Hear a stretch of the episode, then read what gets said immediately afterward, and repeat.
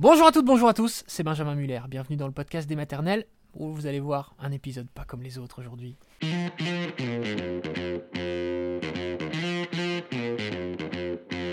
Un épisode pas comme les autres puisque c'est Yasmine Ouglis elle-même.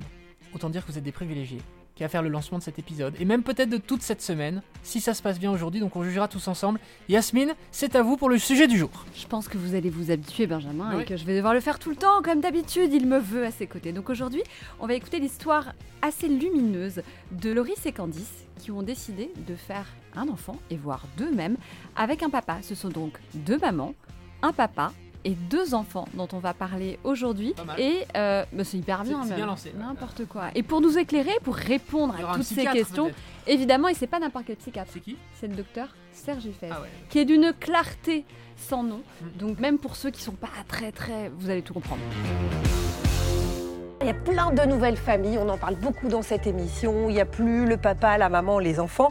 Maintenant, il y a plein d'autres modèles et c'est tant mieux. Bonjour Loris et bonjour Candice. Merci d'être là toutes les deux. Vous êtes en couple depuis 12 ans. Vous êtes les moments, les moments, les mamans de Laura qui a 6 ans et de Louane qui a 3 mois.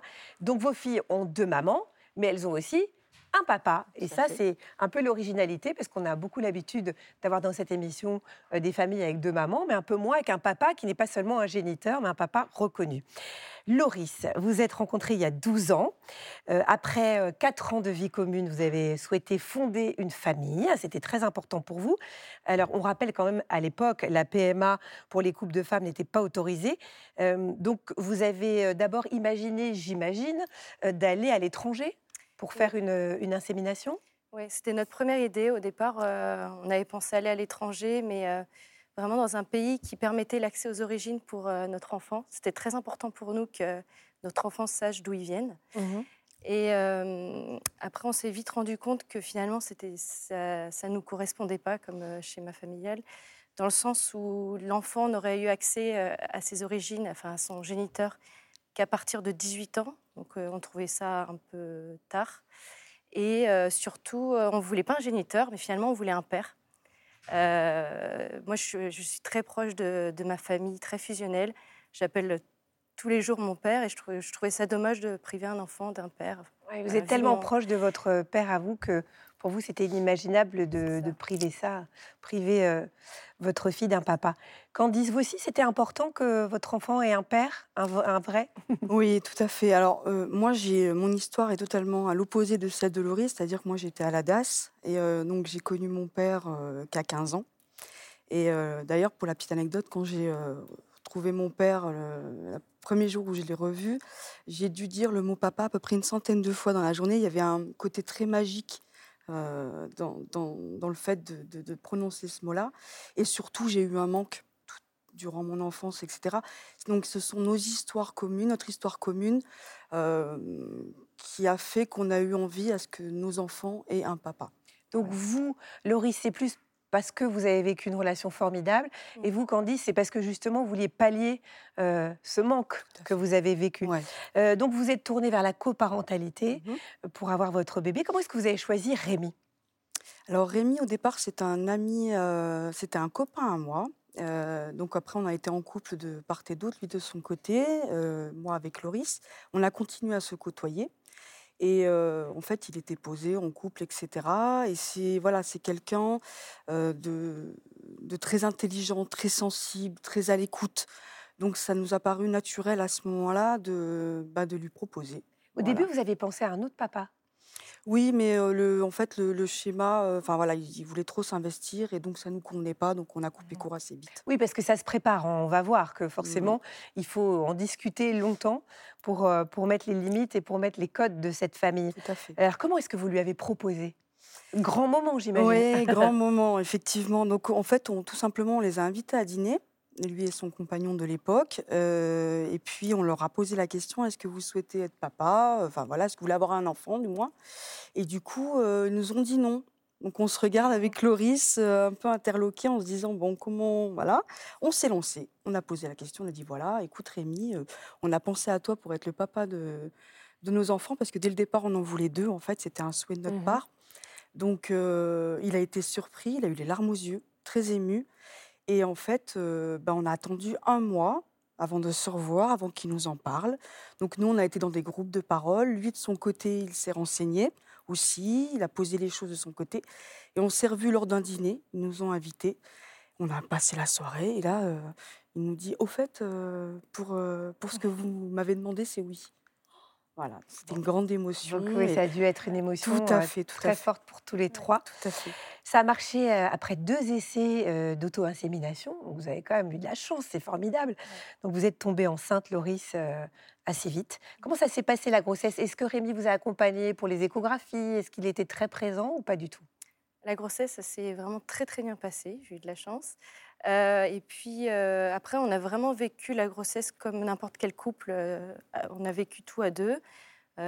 Candice, elle s'impliquait beaucoup, elle parlait au bébé, elle, elle voilà, chantait des petites chansons, elle prenait soin de moi.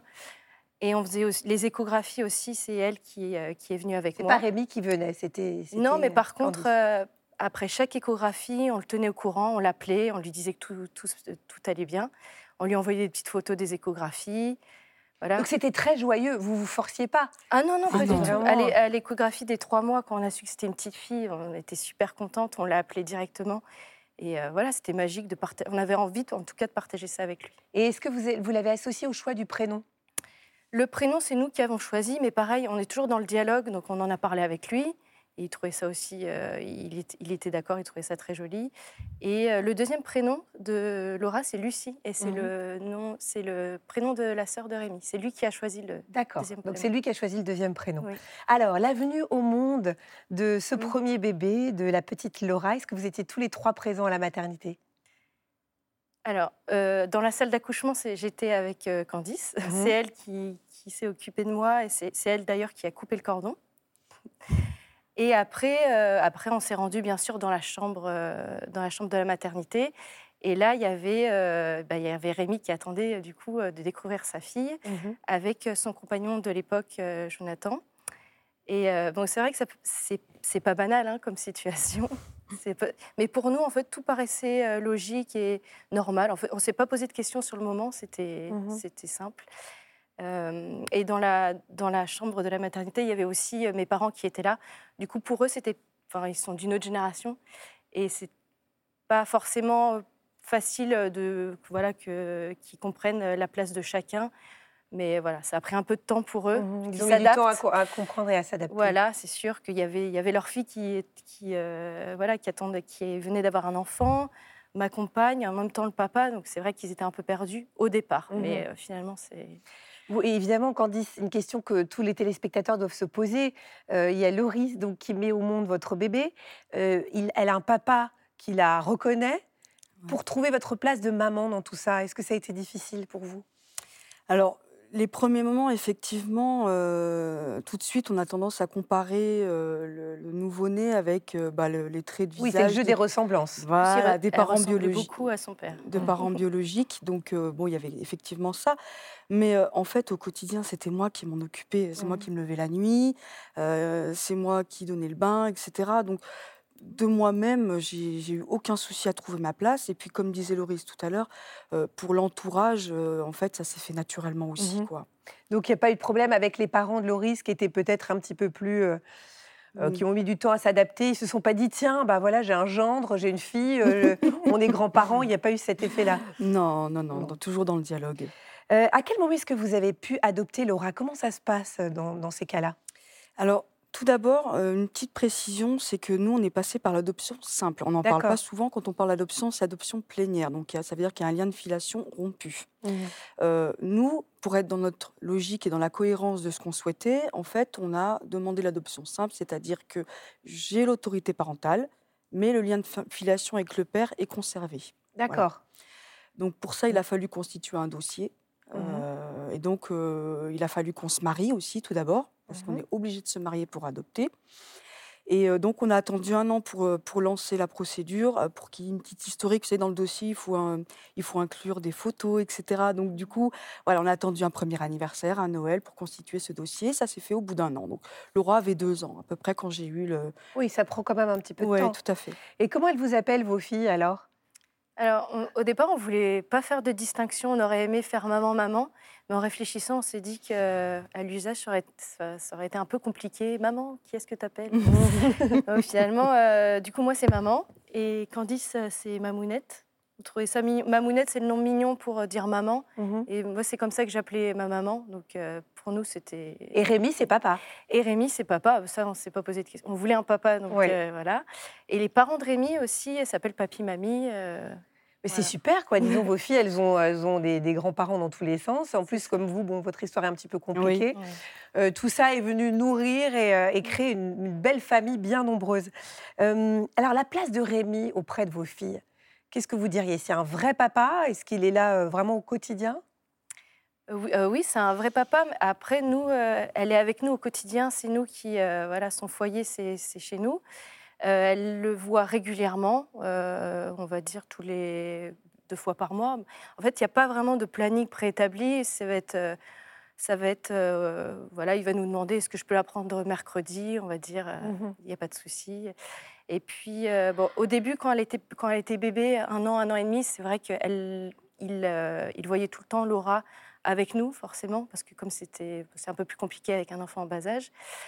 Euh, mais après, au fur et à mesure, il a commencé à la prendre le, le week-end, le mercredi, en vacances. Et en vacances. Et voilà, maintenant, il s'en occupe. euh, voilà, il gère très bien, il gère très bien les choses. Euh, il l'emmène beaucoup aussi dans les Vosges voir ses parents. Donc là, elle fait du jardinage avec mamie, elle fait euh, du jardinage avec papy et du, voilà, de- des cours de cuisine. euh, voilà, ils font plein de choses extra ensemble.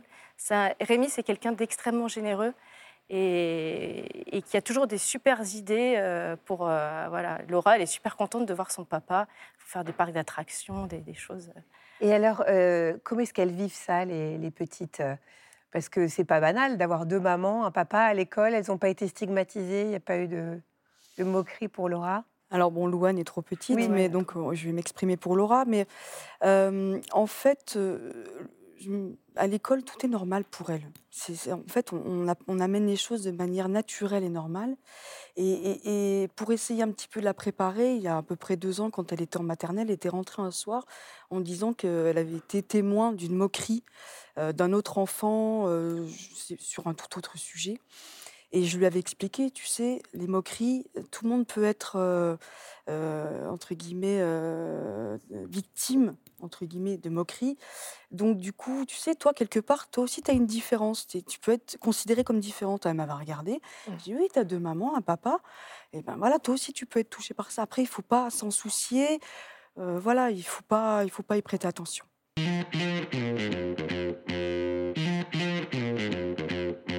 Bonjour, docteur Serge Eiffel. Bonjour. Merci d'être dans la maison des maternelles. Je rappelle que vous êtes psychiatre et thérapeute.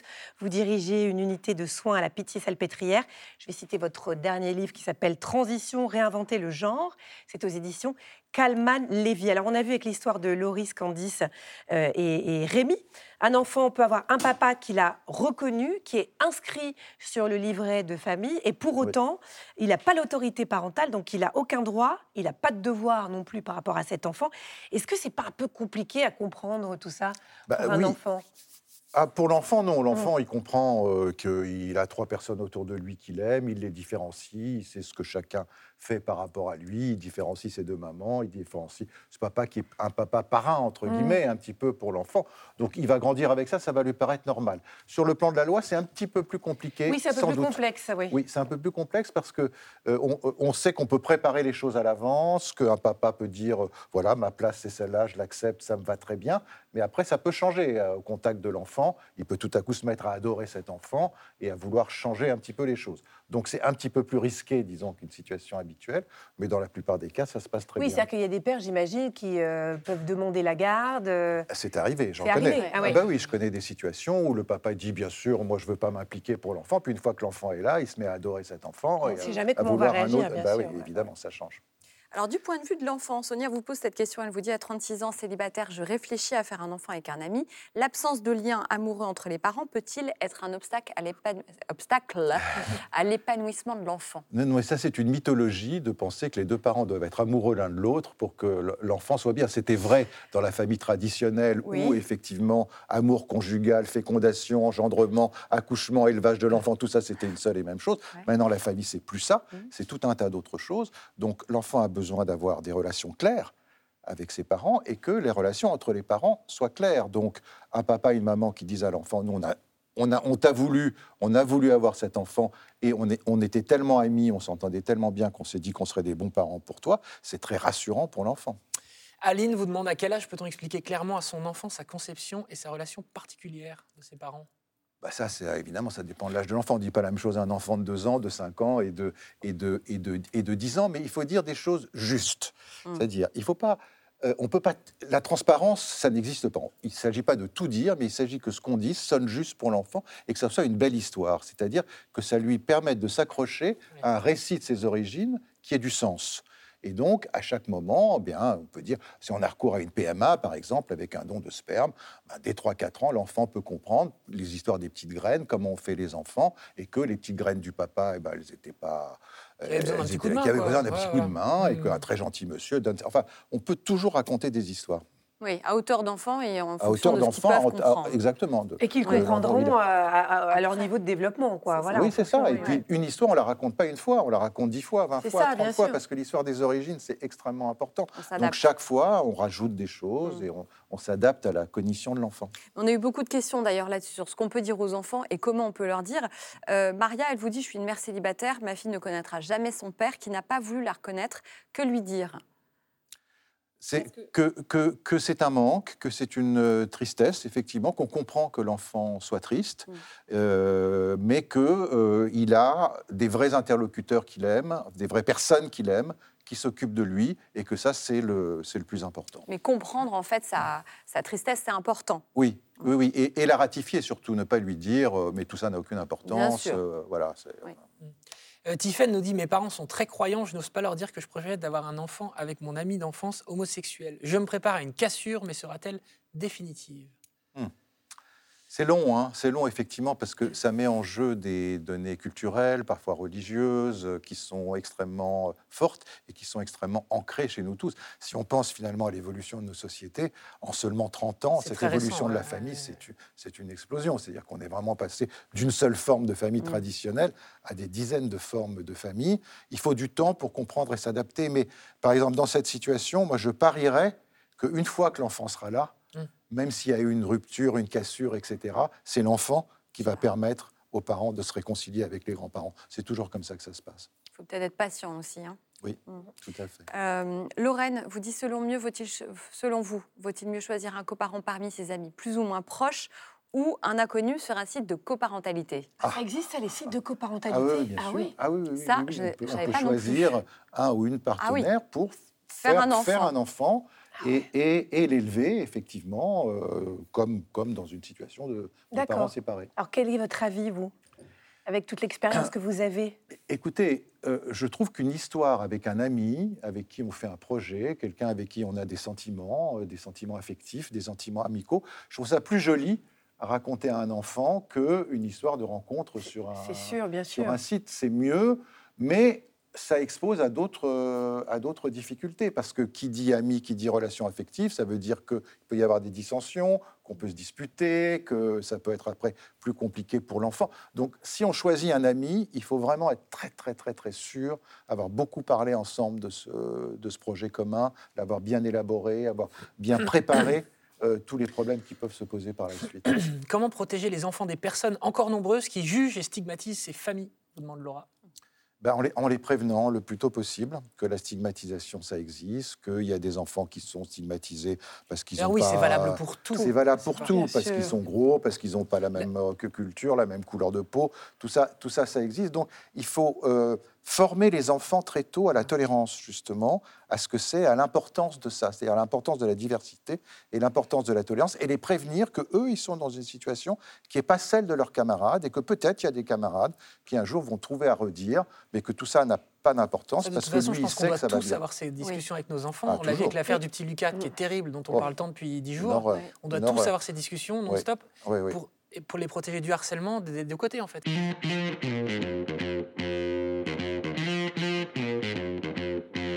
Merci beaucoup, docteur Serge Effez. Merci infiniment à Loris et Candice d'avoir accepté de se raconter dans le podcast des maternelles, dans la maison des maternelles. Yasmine Ouglis est restée parce qu'elle a réécouté. Yasmine, c'est l'heure de conclure maintenant. On se retrouve tous les matins du lundi au vendredi à 9h25 dans la maison des maternelles. Je peux dire merci de m'avoir écouté Bien sûr. Merci de nous avoir écoutés quand même parce qu'on était plusieurs.